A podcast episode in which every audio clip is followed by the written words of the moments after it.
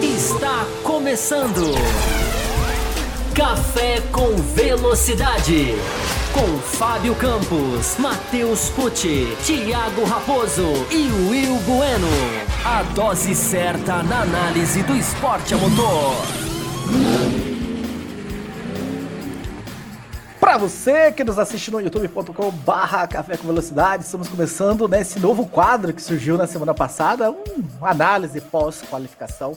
Semana passada eu tive o prazer de fazer com o Will Bueno, hoje com esse querido Matheus Pucci, que está aqui para a gente fazer realmente um bate-papo muito rápido, inclusive lendo né, as, as questões que vocês mandam aí no chat para a gente, com essa interação. A ideia é realmente para a gente passar a limpo e dar um pouquinho né, das nossas expectativas para a corrida, agora já com o resultado da classificação na mão, com o final de semana quase ele todo consolidado, faltando o principal, né, a, a cereja do bolo, que é a corrida. Mas já viu três treinos livres e a classificação, já dá para a gente dizer muita coisa deste final de semana. Então seja muito bem-vindo, meu caro Matheus Pucci. Eu espero que você apareça mais vezes nesse sábado, nos sábados deste ano, né? Porque a ideia é que esse quadro fique fixo. Olá, Raposo. Olá a todos os nossos ouvintes, estão nos acompanhando, seja ao vivo, seja um pouquinho mais tarde. Espero estar mais vezes também, mas olha, meu PlayStation tá para chegar, vai ficar difícil, viu? Vai ficar complicado. Tá, tá, tá, tô acompanhando o rastreio dele, tá, vai ficar difícil depois. Mas brincadeiras à parte, quali interessante, né, Raposo? Algumas surpresinhas que tivemos aí, claro, teve a batida lá do Schumacher, mas foi um qualizinho com umas surpresas curiosas com Mercedes ficando no Q1. Pois é, vamos, vamos começar. Inclusive, eu vou propor isso. Vamos começar na nossa análise por Q1, depois por Q2, até a gente chegar no Q3.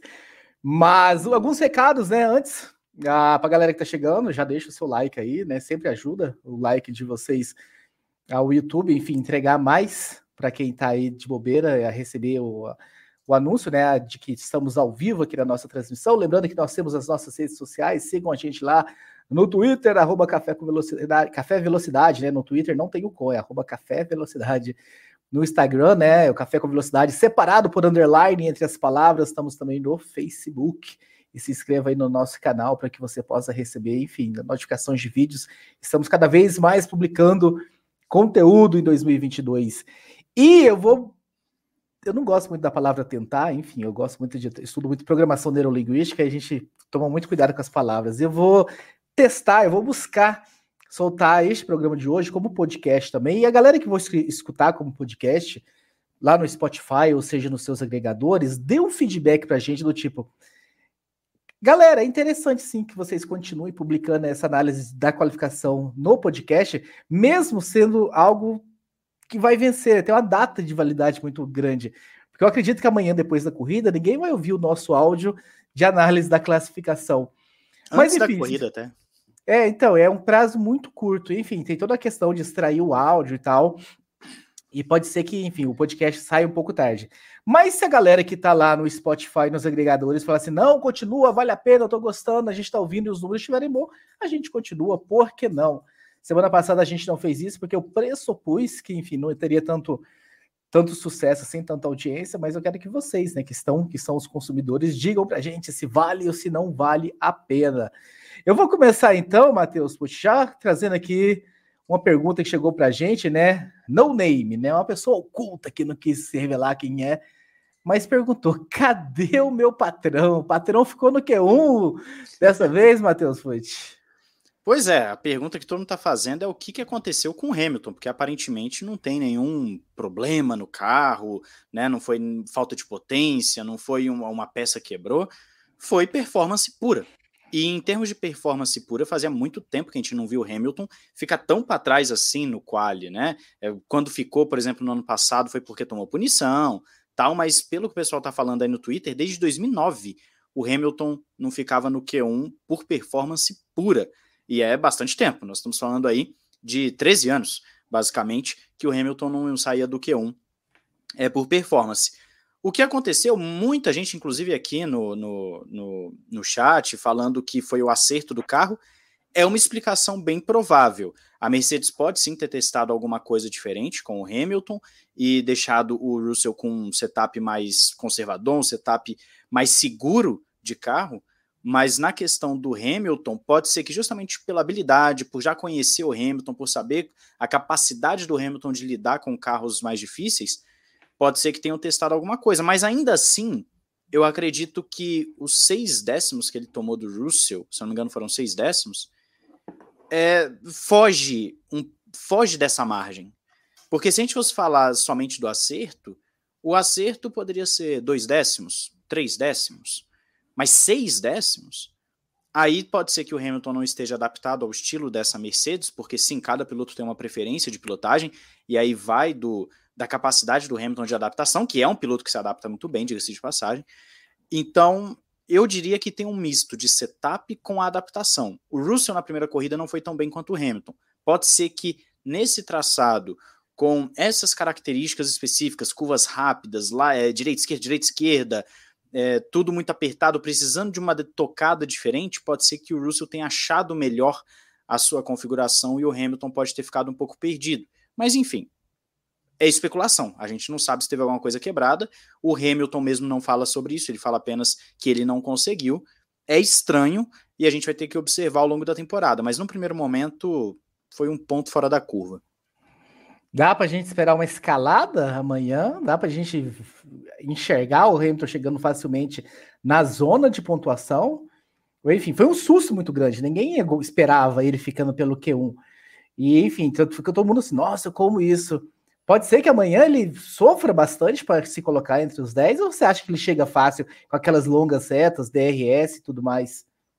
Ah, eu não tô vendo facilidade não, Raposo porque é o seguinte, o carro da Mercedes ele é desequilibrado, é um carro que o piloto tem que ficar brigando muito, ainda mais o Hamilton falando de Arábia especificamente, que é o piloto, no caso, que está sofrendo mais com o carro do que o Russell. É, o carro é muito desequilibrado, isso já dificulta muito você aproximar nas curvas, por exemplo. É, tem o agravante de que a Mercedes não está conseguindo extrair o máximo do seu motor nas retas, então o carro não atinge a velocidade máxima que gostaria, isso vai dificultar também, vai ser muito dependente do DRS. Então, eu não vejo uma corrida fácil para o Hamilton de recuperação. Se ele chegar nos pontos, eu acredito que já vai ser lucro.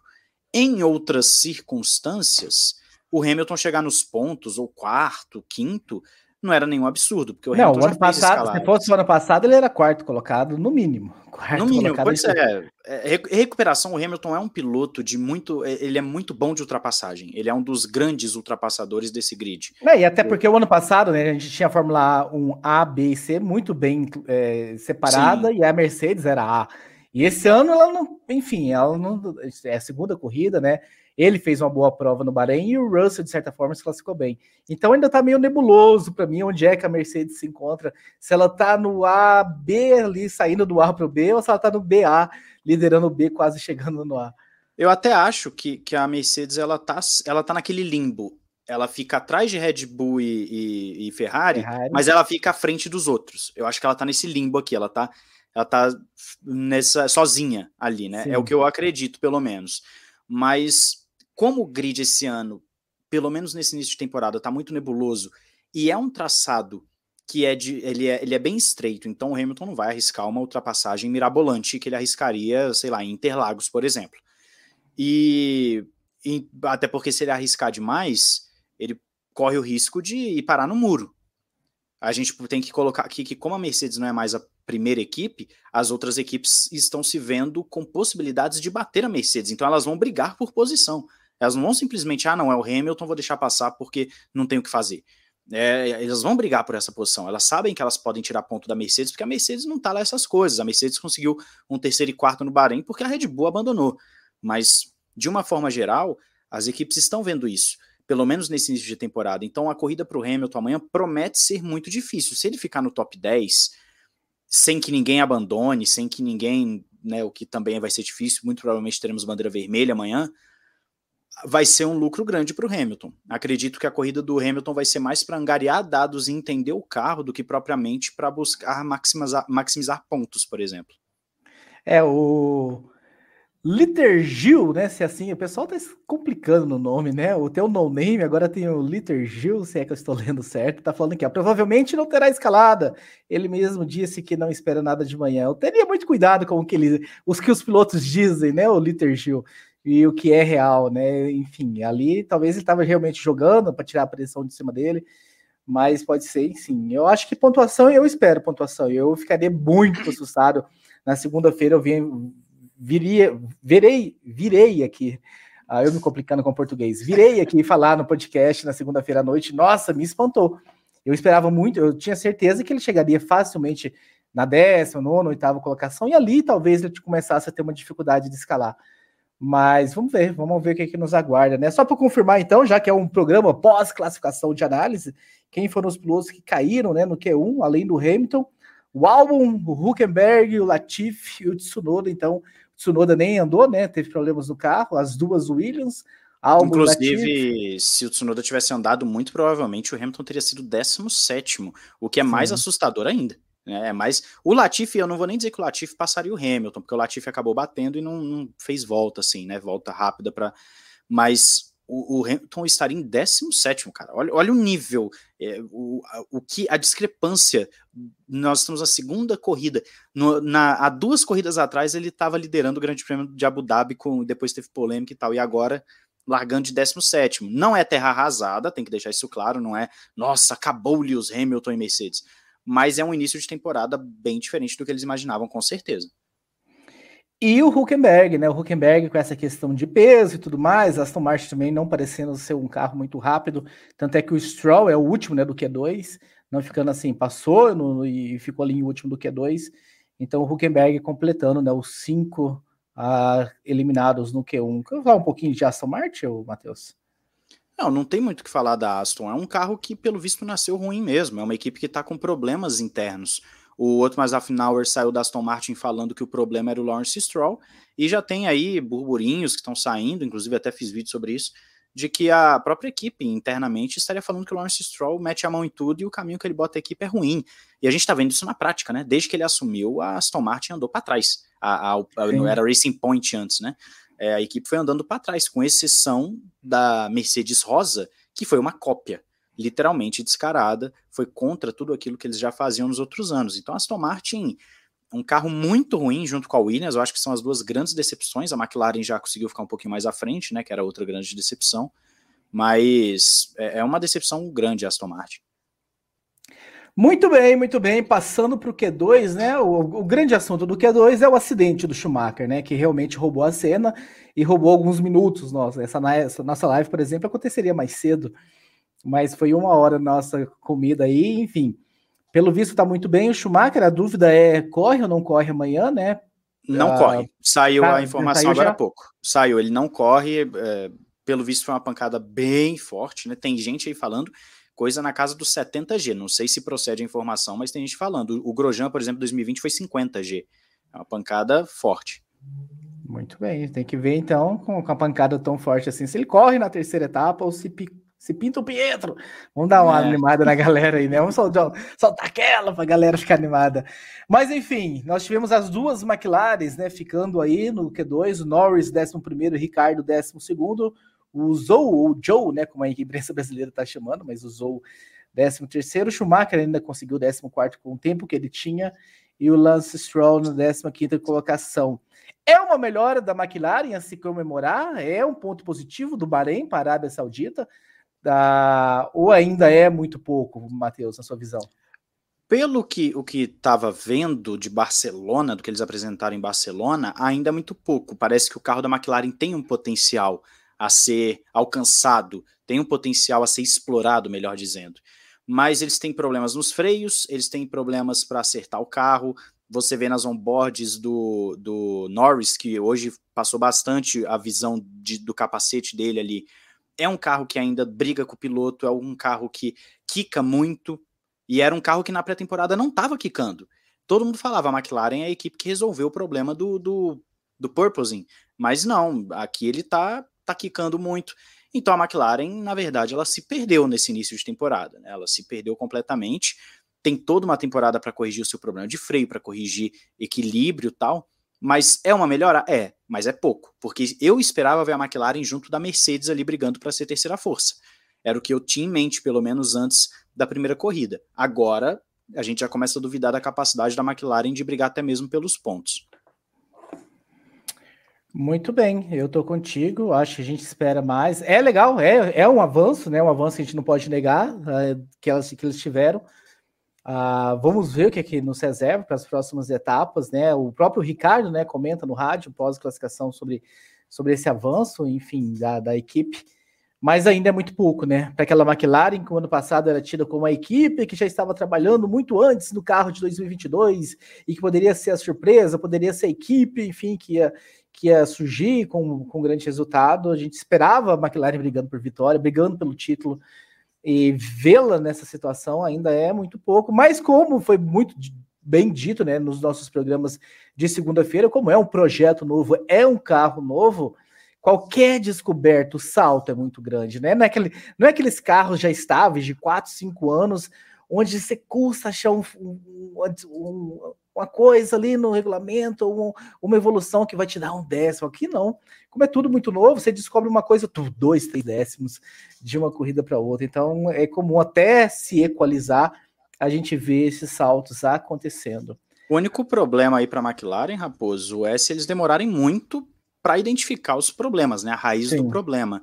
Porque é que nem se falou, tem o desenvolvimento, que é bem legal e tal, né? É o início de regulamento novo, mas se eles demorarem muito para descobrir o problema, como resolver esse problema, aí vira uma Haas 2000, se não me engano, 19, 20, não lembro agora, que era um carro que na primeira corrida foi até bem e depois despencou, porque as atualizações faziam o carro ficar mais lento. Não era nem mais rápido, ficar mais lento. Então, a McLaren tem que ter esse, esse cuidado, inclusive já complementando que o Ricardo foi punido, perdeu três posições no grid, vai largar na 15ª posição, com isso o Hamilton sobe de 16º para 14º, porque ele herdou também a posição do, do Schumacher, né? Todo mundo que estava ali atrás do Schumacher ganhou uma posição. E o Ricardo larga em 15º, ele levou três posições de punição porque atrapalhou a volta, se não me falha a memória, do Ocon no quali. Eu acho que foi do Ocon, se não me falha a memória. É, o o Oaku Tamora Brasil, né? O, enfim, o não binário Tamora Brasil, a gente fez essa brincadeira no último programa. Tá dizendo aqui pra gente, Ricardo foi punido com a perda de três posições no grid, larga em 15 muito bem lembrado. Eu comentei isso com, com o Matheus antes da gente entrar ao vivo. E eu aqui vou e falo, né? Norris em 11 e Ricardo em 12, enfim, tinha esquecido aqui na, no ao vivo, né? De, de comentar isso. Antes da gente passar para o Q3, ah, quero só dar um recado para vocês, né? Inclusive tá passando, né? E, e embaixo no, nesse letreiro aí embaixo, nós temos um programa de apoio no Café com Velocidade, um programa que nos ajuda muito. O último programa de segunda-feira, nós batemos o nosso recorde né, de audiência, a gente está crescendo cada vez mais. E esse dinheiro que entra de vocês, apoiadores, né? Temos alguns apoiadores aqui com a gente é fundamental para isso acontecer. A qualidade do programa. Quem lembra do programa dois anos atrás, como era sofrível fazer o programa com o Fábio Campos? Era uma câmera ruim, a gente comprou uma câmera Full HD para o Fábio Campos, melhoramos o, o, enfim, o microfone dele. A gente investe, tá, o dinheiro é todo reinvestido, né, reinvestido no programa. Então, se você ainda não é um apoiador e quer se tornar um apoiador, tá aqui passando embaixo, apoia.se barra Café Velocidade, ou pelo YouTube. No YouTube também tem o Seja Membro, aqui embaixo, em algum lugar aí, Seja Membro, você clica, tem três faixas, né, para você se virar membro, tem a faixa Café com Leite, e todo mundo que entra nessa faixa entra num grupo exclusivo do WhatsApp, um, pô, um grupo muito legal, muito engraçado, a galera se diverte, também discute em alto nível a corrida, então eu convido você a entrar na faixa Café com Leite, a faixa intermediária, né, a faixa Cappuccino, Além do café, além de entrar no grupo do WhatsApp, você vai ter alguns programas exclusivos, inclusive Drive to Survive, a gente vai gravar aí nas próximas semanas. Vai ser exclusivo para apoiadores. Aí a gente futuramente a gente vai liberar geral, mas primeiramente ele vai sair só para apoiadores, vai ter mais algumas coisas nesse sentido também ao longo do ano. E a faixa top, enfim, que é a faixa extra forte, ufa, lembrei, ah, na faixa extra forte, além do grupo do WhatsApp, além dos programas exclusivos, você também concorre ao, ao sorteio né, de uma do F1 TV, de uma licença, né, de um acesso, um login por um ano aí do, do F1 TV para que você possa acompanhar as corridas. E nos ajuda muito. Então, ou entra aqui no apoia.se barra Café com Velocidade, ou clica ali no Seja Membro. Ah, se você clicar no Seja Membro, né, a gente não é muito notificado, a gente não tem muito como conversar com você Manda seu telefone para que você seja colocado no grupo do WhatsApp. Entre no cafévelocidade.com.br. Lá tem um campo de mensagens para você deixar a sua mensagem. E aí você manda: Olha, acabei de me tornar membro lá no YouTube. Esse é o meu número. Inclusive, na quinta-feira, no programa do Fábio Campos, nós tivemos quatro novos membros no programa da quinta-feira e só três mandaram o número do telefone. Tem um que se tornou membro. Se ele estiver ouvindo a gente aqui, se ele estiver ao vivo ou ouvir depois, mande o número. Entre no cafévelocidade.com.br para que eu possa te colocar também lá no grupo do WhatsApp. Dito isso, meu caro Matheus Pucci, Q3, todo mundo falando de Leclerc, de Verstappen, quem é dos dois que pode, enfim, buscar essa pole, alguns arriscaram ainda sair um pouquinho da caixinha e falar o Carlos Sainz Júnior, mas ninguém pensou no Sérgio Pérez. E o mexicano foi lá e, enfim, cravou a primeira pole dele, a primeira pole do México, na Fórmula 1, larga à frente das duas Ferraris atrás, né? O Verstappen apenas na quarta colocação. Te surpreendeu? O mexicano tá mais, enfim, já tá achando que ele tá mais adaptado do que o ano passado no carro. Podemos esperar um Pérez mais forte esse ano? Fala um pouquinho dessa pole. Me surpreendeu porque a gente sempre espera que seja o contrário, né? O Verstappen esteja ali na frente e o Pérez um pouco mais atrás, como foi no Bahrein. As Ferraris não me surpreenderam, já esperavam um Leclerc muito forte, com o Sainz vindo logo atrás, apesar de que o Sainz ficou ali quase nos dois décimos atrás do Leclerc, mas essa inversão da, da Red Bull surpreendeu.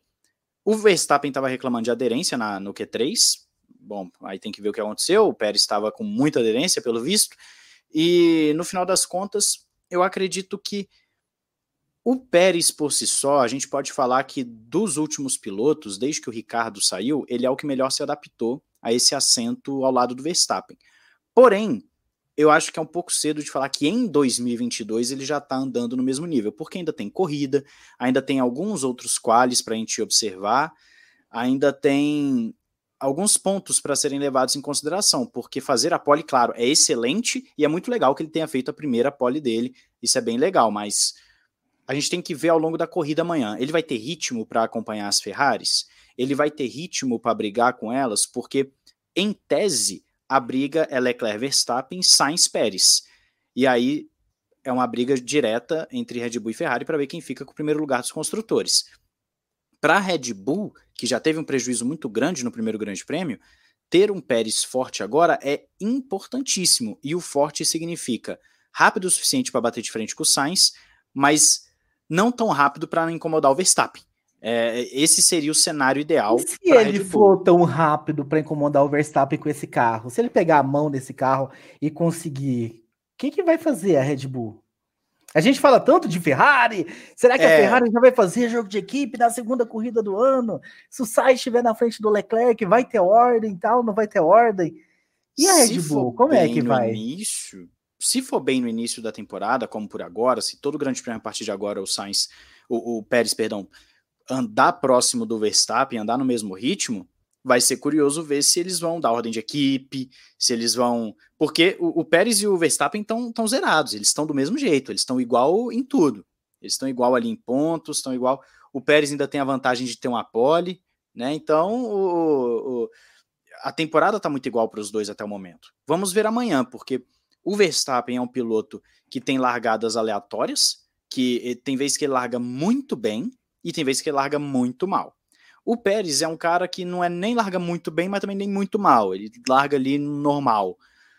Uh, ao longo da corrida, o Verstappen se mostra um piloto mais corajoso para fazer ultrapassagens. O Pérez é mais estilo Sainz. É mais aquele cara que vai de pouquinho em pouquinho, ganhando uma posição aqui, outra ali, quando você vê ele tá lá em cima.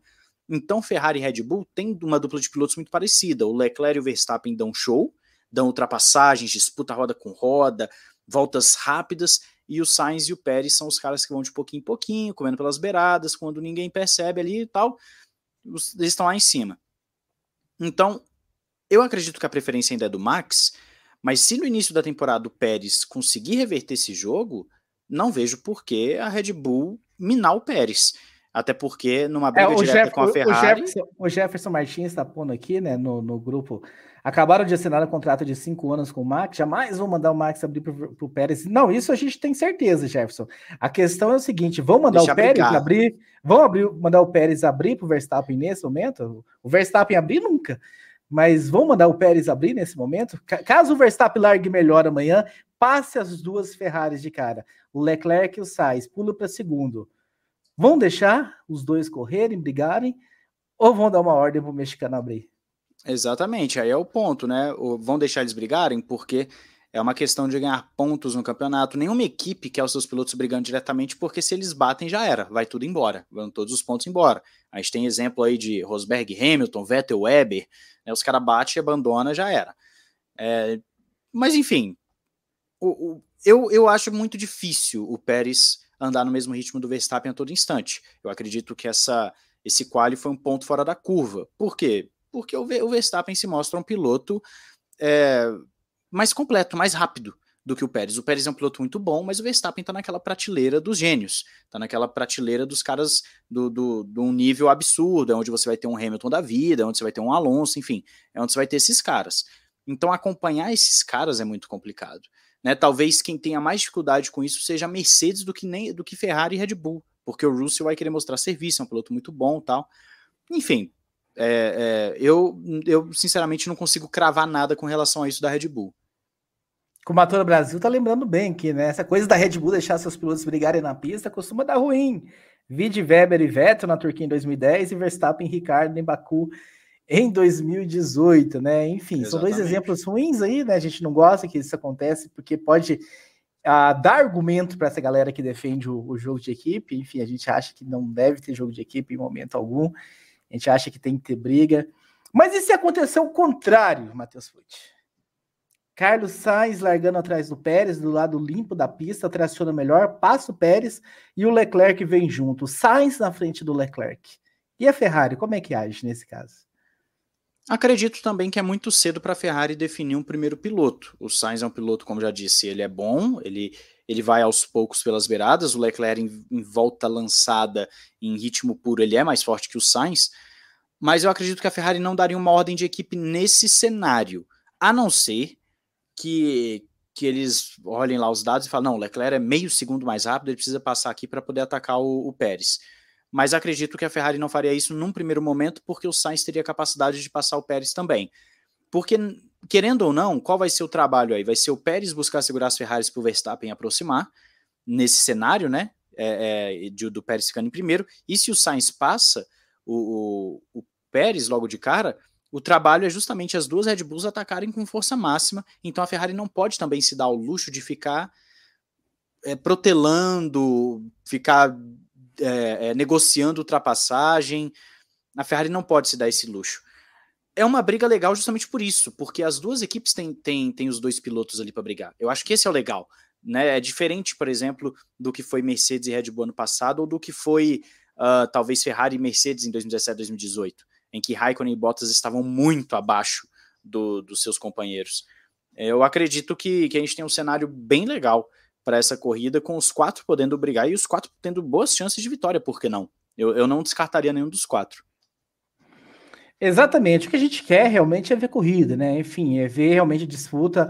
É muito broxante a gente ter a possibilidade de ver um Leclerc e um Sainz brigando. Os dois, enfim, uh, todo mundo acha, né? O Leclerc, tá, a, grande maioria vê o Leclerc como mais piloto, mas o Sainz é um cara que tem encardido, que tá dando um certo trabalho, pontuou mais o ano passado, vamos lembrar sempre disso. Apesar que, enfim, em ritmo de corrida, se a gente contar todas as corridas que o Leclerc não abandonou, ele pontuou mais do que o Sainz, mas enfim, os dois estão muito ali próximos.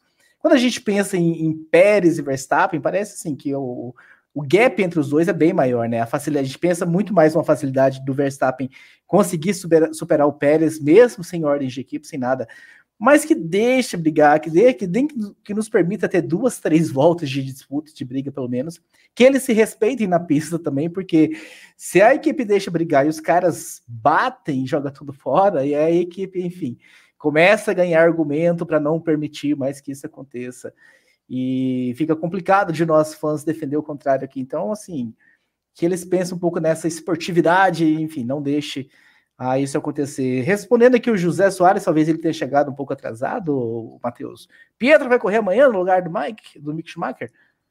Não, não vai correr. É, só pode ter essa substituição se o acidente do Schumacher fosse na sexta porque o piloto que faz o quali, ele é o que vai correr. Você não pode substituir o piloto depois de já ter iniciado o quali.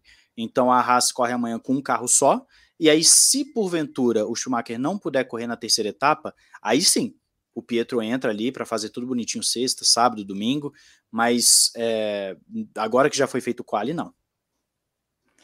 Muito bem, muito bem. Passando, né? A gente falou da Red Bull e da Ferrari, mas enfim, atrás do Verstappen ficou o Ocon, ó, o Ocon na frente do Alonso, né? O Ocon em quinto, Alonso em sétimo, entre os dois o Russell, né? O Russell andando bem com a Mercedes. Ah, não, tá, não é bem que a gente esperava. Bem, mas, bem, né? É uma sexta colocação, enfim, dá para imaginar a Mercedes realmente ali brigando por essa terceira força do campeonato. Bottas na oitava colocação, né? O Bottas realmente dando o mundo a voltas. O Bottas andando aí frequentemente, é frequente não, é duas corridas, mas enfim, vamos lá. não, mas é, assim, é, é, tá tendo um aproveitamento já muito bom contra a Mercedes, né, nesse início de temporada aí. Porque Sim, o Hamilton tá Gasly, tá largando lá atrás.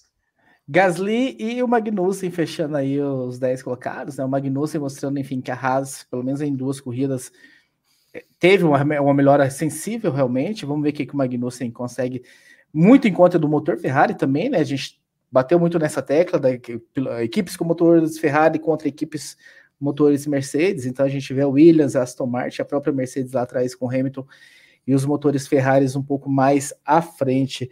É, quem dá para esperar, Matheus, dessa quinta a décima colocação? Ocon, Russell, Alonso, Bottas, Gasly, Magnussen. Eu fiquei surpreso com a Alpine, porque a Alpine é uma equipe que eu não esperava nas duas corridas até o momento estarem bem ali nos pontos. É uma equipe que começa a dar um vislumbre para para ter um, uma, uma sequência de pontos legal aí. Eu não esperava isso da Alpine, para ser bem sincero.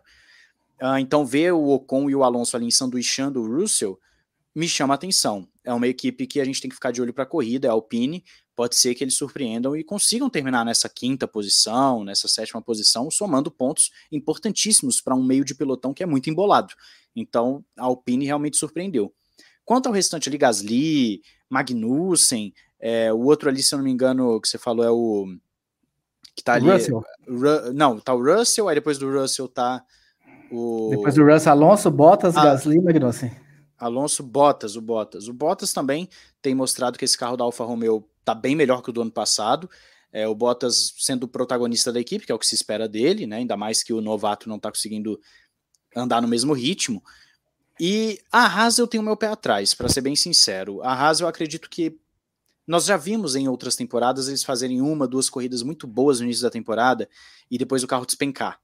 É, eu tenho o pé atrás com a Haas, eu prefiro esperar mais um pouco. Eles têm que buscar maximizar pontos agora, é agora o momento, porque se acontecer que nem nas outras temporadas, eles vão cair muito. É, mas nessa corrida eu diria para ficar de olho no Gasly, que ele pode recuperar umas posições aí. Eu diria para ficar de olho nessa Alpine, no Bottas, obviamente, e o resto é loteria. Não, não faço ideia do que dizer sobre, por exemplo, o pessoal que estava ali que ficou no Q2, porque esse pessoal pode subir para os 10 primeiros, como pode gerar uma confusão gigante. Né, mas a Alpine principalmente é o para ficar de olho. E o Mikael aí falando quantas paradas para amanhã? Eu quero, eu quero, antes de você responder, eu quero convocar a galera do chat a escrever aí. Quantas paradas vocês. É simples, não tem que escrever muita coisa, não. Escreve uma, duas, três. Coloca aí no chat vocês quantas paradas para amanhã, hein? A média da galera. Obviamente, cada equipe vai para uma estratégia, mas, a, enfim, a média, o geral, quantas paradas vocês esperam amanhã? Você, Matheus Bode, quantas paradas você espera amanhã? Eu estou esperando umas três paradas é, os pneus Pirelli se mostraram bem sensíveis nessa temporada, coisa que não era o esperado. É, era para ser um pneu mais resistente e considerando que a gama de pneus que nós temos agora na Arábia é mais macia do que no Bahrein, é claro que asfalto, temperatura acabam fazendo diferença, mas seis é um pouco demais que o Asa está botando. Mas é, eu diria que três paradas não é um absurdo. Pode ser que eu corra duas? Pode. Agora, se alguém arriscar uma parada, esse carro vai se arrastar na pista. Não tem como fazer uma parada. É, acho muito difícil. E eu concordo com o que o Jefferson escreveu. Depende do número de safety car, porque é uma corrida que promete parar muito. E se parar muito, uh, por bandeira vermelha ou por bandeira amarela, as equipes vão acabar conservando pneu, vai botar pneu novo, né? Se for uma bandeira vermelha, aí muda um pouco o cenário. Mas numa circunstância normal, diria que de duas a três. É, eu dei uma olhada aqui na resposta da galera do chat. É, tá, a galera tá dividida entre duas e três mesmo. Eu não vi nenhuma pessoa colocando uma parada, né? Talvez passou algo rápido e eu não tenha percebido, mas a maioria está apostando em duas e três mesmo. Tem o fator, né? Safety car, a gente tem que realmente é uma pista, enfim. A gente viu que a, a eficiência dos fiscais para limpar detritos nessa pista não é da, da, das Terrível. melhores. Terrível, enfim, qualquer toque, qualquer coisa ali pode realmente causar um safety car, enfim, até uma bandeira vermelha, enfim, e isso pode também influenciar, né, na, na questão do safety car. Quantas voltas, de repente, se ficar atrás do safety car, não em bandeira amarela, não em bandeira vermelha, ficar em bandeira amarela, sei lá, 5, 10 voltas, isso muda completamente a estratégia, né? Pode ser que uma equipe que para três mude para duas, porque pela questão de voltas atrás do safety car. Essa, essa é uma prova que tem grandes chances de acabar no tempo de duas horas, né? No limite de tempo. Porque a demora que você tem para limpar a pista, a demora que tem para voltar tudo normal. Então, se tem uma bandeira amarela, que nem foi hoje na, na, Fórmula, na Fórmula 2. 2, na Fórmula 2, que eles não deram bandeira vermelha porque senão ia atrapalhar ali a programação da Fórmula 1, é, você vai ter muito tempo de safety car, de bandeira amarela, é, os carros lentos ali, é uma pista que tende a ter mais de um acidente, é uma tendência dela natural, porque eu tenho falado nas redes sociais que é uma pista extremamente técnica, é uma pista muito boa a nível de técnica e não permite erros. É uma pista que pune o erro da forma mais uh, pesada possível, que é você abandonar. Dificilmente alguém vai errar na pista de, da Arábia e vai continuar na corrida. É muito difícil. Só se ele errar e, e der uma raspadinha no muro, mas no geral vai ser que nem o Schumacher, que nem o Latifi, que você perde o carro já era, você vai indo pro muro. Então, é uma pista que acaba tendo esse problema e o trabalho dos fiscais é péssimo. É uma pista com uma logística terrível. Isso vai fazer com que tenha grandes chances de terminar nas duas horas. É meio loteria, né? Porque a prova do ano passado, por exemplo, ela correu sem nenhum problema. Também se esperava numa pista muito perigosa e tudo mais. Enfim, ela conseguiu se terminar. Então fica muito naquela loteria se vai acontecer ou não alguma coisa. É que esse Brasil... tem, o, tem, tem, tem, os kicks, né? Os carros novos, as equipes ainda não, não conseguiram equilibrar direito. Esse ano a chance é muito maior, né? Esse ano é, é, tem uma possibilidade maior de ter batidas, de ter escapadas de pista, e escapada de pista lá na Arábia é muro certo. Comatora Brasil mandou um super chat pra gente. Muito obrigado, Comatora. Vocês ajuda demais. Vocês não têm ideia do quanto ajuda esse super chat. É qualquer valor uh, que vocês mandarem ajuda bastante o programa. E ela comenta, né? No momento nenhum cliente Mercedes chegou no Q3. O que, que, dá pra, que, que a Mercedes vai fazer com esse problema, hein, o Matheus Puxa? A gente sabe que, enfim, uh, existe toda uma limitação de, de trabalhar no, em motores. Daqui a pouco eles serão congelados, o que é preocupante. Ah, o que, que a Mercedes vai fazer? É, Você acredita? Você acredita que vão conseguir, enfim, equalizar, chegar mais próximo do motor Ferrari? Ou do motor, entre aspas, Red Bull? Eu ainda estou um pouco cauteloso com essa afirmação que o pessoal tem feito de que o motor Mercedes está muito ruim. Eu acredito que é, primeiro, o caso da equipe Mercedes. Eu acredito que a aerodinâmica do carro está ruim, que por isso eles estão perdendo velocidade reta. É um carro que gera muito arrasto, então eles perdem velocidade reta. E as equipes clientes, eu acredito que também são carros mal construídos. A Williams não fez nenhum carro bom nos últimos anos. A McLaren claramente está tendo problemas para resolver desde a pré-temporada no Bahrein. A Aston Martin também está com um carro muito ruim, totalmente desequilibrado, os pilotos lutam toda curva com o carro. Eu acredito que é muito mais uma questão de carro das equipes do que o motor. Eu acho que o carro está escondendo a potência do motor. Pelo menos num primeiro momento. Se isso se arrastar para a temporada inteira e a gente vê que realmente eles não conseguem atingir velocidades boas de reta, é, o motor está muito para trás, etc., aí ok. Mas num primeiro momento eu diria que, que o motor tem a potência ali, mas ela não está sendo totalmente utilizada porque o carro esconde isso. O carro está sendo o problema. É o inverso, por exemplo, do que era o carro da Williams lá em 2014, quando a Williams despontou como uma das equipes para brigar lá por pódios e tal. As pessoas acham que a Williams fez um carro bom, mas não fez. O carro da Williams era ruim. Era um carro que em circuito que precisava de downforce, ou então em momentos de chuva, o carro não funcionava. Mas como tinha um motor foguete e o carro era ruim de downforce, ele não gerava arrasto, então o carro voava nas pistas de alta. É, é, é o contrário, entendeu? Os carros eles são bem ruins. Eu acredito que, que conforme for avançando a temporada, a gente vai ver a real potência desse motor Mercedes. Mas, como curiosidade, já que você perguntou do congelamento, se o motor Mercedes realmente estiver muito ruim e for feito congelamento e estiver muito atrás dos demais, a Fórmula 1 tem lá, sim, no novo regulamento, que a, a fabricante que estiver muito atrás vai poder melhorar o desempenho para poder ficar mais nivelado. É, exatamente. Enfim, regras de que ajudam o nivelamento é, é muito boa, né? Uh, para o espetáculo, né? Às vezes a gente fica pensando, ah, mas não é justo, tá punindo aquele que trabalhou melhor, enfim, é, o esporte, a gente já fez um programa aqui anteriormente, tipo, o esporte tem que ser justo, ou ele tem que ser emocionante para quem assiste e tudo mais, né? Então a gente já entrou nesse debate aqui no passado. Uh, para a gente caminhar para o fim aqui, Matheus, tem uma pergunta aqui do Jefferson, e eu quero que você responda, mas antes de você responder, eu quero que a galera responda também. Eu quero que o pessoal que está acompanhando a gente no ao vivo se comprometa também. Aliás, vocês que estão no ao vivo, tem mais gente nos assistindo ao vivo do que tem like no vídeo. Então, se você está nos acompanhando e ainda não deu like, dá um, é muito fácil, dá um clique aí, ajude a gente, ajuda o YouTube a distribuir melhor isso. Mas a pergunta que eu quero que a galera do chat responda aí, você também, Matheus Pucci, do Jefferson, é: quem bate primeiro amanhã? O Putin vai votar no Stroll. É isso mesmo, Putin? Seu voto é esse? Ele acertou seu voto ou não? Você tem um voto diferente? Mas eu quero que a galera no chat responda também, né? Se abandona amanhã. Se realmente for essa corrida, a gente vai, onde a gente vai ter um acidente, vai ter safety car, bandeira vermelha. Quem que, é, quem que vocês votam, hein? Que vai ser o, o provocador desse primeiro acidente, o responsável por esse primeiro acidente? O Stroll é uma boa, é uma boa, um bom chute, é um bom chute, é uma boa opção. Mas eu vou ficar é, mais, é, assim, o Stroll tá na, no que eu acredito serem as equipes mais prováveis de bater, justamente porque tem os carros mais desequilibrados, que são Aston Martin, Williams, essa galera aí. Então o Latifi não seria nenhum, aí como por exemplo o Luiz colocou, o Latifi não seria nenhum absurdo falar. Só que é uma pista tão peculiar, é uma pista tão diferente, onde nenhum erro é perdoado, que eu não duvido que até mesmo o pessoal da frente cause a primeira batida.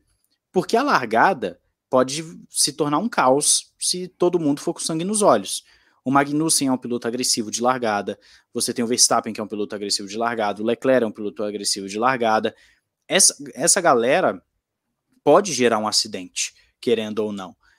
Então, eu não ficaria surpreso se fosse alguém ali da frente causando um problema. Mas ainda assim, eu vou ficar com ou Aston Martin ou Williams causando a primeira batida. Não vou falar piloto, porque aí também já é demais. Mas ou Aston Martin ou, ou Williams causando a primeira batida, eu acho que é bem provável. Ah, enfim, que a gente não tenha nenhum acidente, vai que seja uma corrida bem disputada, sem nenhuma, enfim, que seja algo Sim. tudo tudo muito simples. Essa é a minha torcida. Que a gente tenha uma corrida melhor do que foi no Bahrein, né? No Bahrein Sim. a gente teve uma briga pela vitória ali pela primeira posição de três voltas, que a gente tenha mais tempo de disputa na pista, de passa e repassa, de troco, que, que sei lá, que, que o DRS não tenha tamanha influência, como que tá, que ele ajude, tem ali, enfim, a sua influência, mas que não seja decisivo, como foi de certa forma no Bahrein, e que a gente possa na segunda-feira vir falar de uma corrida, enfim, muito boa e extraordinária. Para fechar, fechar agora realmente, Matheus Pucci, voltando um pouco à sexta-feira, né, a madrugada, toda a discussão. Qual o teu ponto de vista sobre correr ou não correr na Arábia? Ah, esses ataques, né, de um grupo, de uma minoria, jogando míssil próximo à pista e tudo mais, toda essa discussão que teve. A maior patrocinadora, a patrocinadora da Fórmula 1, ah, patrocinando o GP, inclusive, ah, não permitindo, de repente, esse cancelamento, todo esse embrólio político cercando o circuito. Qual foi a, qual é a sua opinião sobre tudo isso, para a gente fechar é, esse programa especial de sábado? Primeiro que eu sou do seguinte, é, tem muito, muito comentário nas redes sociais sobre o cash king que o Hamilton falou, o dinheiro manda, o dinheiro é rei. É, Gente, todas as corridas que estão ali, se não forem todas 99%, é por conta de dinheiro. A Fórmula 1 não vem para o Brasil para fazer caridade, ela vem porque aqui dá audiência. Audiência significa dinheiro, significa a gente pagando ingresso, significa a gente. Né? Então, é, eu até falei no tweet: se você for pegar o podre de cada país, a Fórmula 1 vai, vai correr de jet ski no meio do oceano, porque não vai correr em lugar nenhum. E aí as pessoas, não, mas é porque tal país é assim. Mas isso é uma questão muito subjetiva, porque vou pegar o Brasil como exemplo, a gente mata 60, 70 mil por ano, é mais do que em guerra. Então é muito complicado falar do, do, do país X ou Y. Agora, nessa circunstância em específico, do de estar tá tendo um ataque, vale lembrar que a Fórmula 1 disse que não ia correr na Rússia porque estava em guerra. Aí vai para o lugar que teve um ataque durante a semana, antes de começarem as atividades. Eles começam as atividades e tem um ataque durante as atividades e mesmo assim não param a corrida. Mas, mas a, que, a, a, questão, a questão da Rússia, eu vi algumas pessoas argumentando isso também. Mas a questão de não correr na Rússia foi mais em retaliação, não foi não? Do que por perigo da guerra, de repente colocar vidas em risco dos pilotos. Acho, acho que foi mais retaliação da Fórmula 1 à, à Rússia do que segurança, não foi não? Foi dinheiro, gente. A questão da, da Rússia foi dinheiro, foi porque a Fórmula 1 se viu numa sinuca de bico em que a Liberty Media, sendo americana, e o mundo inteiro botando retaliações na, na, na Rússia, a Fórmula 1 se viu obrigada a fazer isso, porque se fosse pela Fórmula 1 mesmo, por si só, só por ela, ela, ela teria corrido na Rússia. Correria na Rússia, né? Na verdade, que seria em setembro a corrida, né? Correria na Rússia. É uma questão de dinheiro, é porque ficou mal comercialmente falando. Não no sentido que nem a Arábia, que todo mundo fala dos direitos humanos e tal, e fica mal para a Fórmula 1. Mas é um mal que ainda está gerando dinheiro. A questão da Rússia foi um pouco além, porque o mundo inteiro está colocando sanções na Rússia. E aí é, é, complicado. O míssil tinha como alvo DRS, mas os fãs desviaram. é, eu, eu, vi gente brincando também, falando que, que a Fórmula 1 é, é, é tão. É, como é que fala? Eu esqueci agora a palavra, a pessoa que sempre quer dinheiro, gananciosa. Então, gananciosa. é tão gananciosa que se caísse um míssil na pista, eles faziam uma chicane e continuava a corrida. Mas é, nesse caso da Arábia, você está tendo ataques, você está tendo ataques. Eu teria cancelado. Agora, é claro, já tem gente que fala que a Fórmula 1 foi ameaçada, que ameaçaram os pilotos, que o governo da Arábia falou que ninguém ia sair de lá. Aí começa a ter um monte de especulação. Na Rússia, foi porque estava em guerra, especula é, é, é, então sanções, a Fórmula 1 se viu obrigada, a Fórmula 1 não foi porque ela é boazinha, ela foi obrigada a tirar, tanto é que ela demorou para poder tomar essa decisão. E na Arábia, gente, eu acho que se caísse no circuito, aí sim a Fórmula 1 cancelava. Mas tirando isso, vai ter corrida com bombardeio. Falou que o grupo terrorista lá disse que fez um cessar-fogo de três dias. Né? Nunca vi um grupo terrorista tão bonzinho assim. Né? Os caras vão fazer um cessar-fogo só para o evento da Fórmula 1. Eles devem gostar né, de acompanhar, então eles vão acompanhar a corrida em casa. Mas eu teria parado o evento, eu teria é, é, cancelado a corrida. Agora, já que vai correr, né, que seja uma boa corrida e que não aconteça nenhuma tragédia, que a única coisa que aconteça no máximo seja uma batida que o piloto saia bem, mas é, é, complicado, é uma situação complicada, não consigo nem imaginar os repórteres, os pilotos, os fãs, enfim, o pessoal que está lá, como é que é a situação de você viver num lugar que está sendo bombardeado. Muito bem, muito bem, meu caro Matheus Pucci. Eu quero fazer então um convite a toda a galera que está nos acompanhando, né? Tá aqui embaixo o nosso site, cafévelocidade.com.br. Assistam a corrida amanhã e quando ela terminar, entre nesse site, mande a sua mensagem, ajude a fazer o programa da segunda-feira. As mensagens recebidas pelo site, elas são muito, elas têm a prioridade do que o chat durante o programa, né? Porque a gente senta antes, organiza os temas e tudo mais, para que o programa fique mais dinâmico.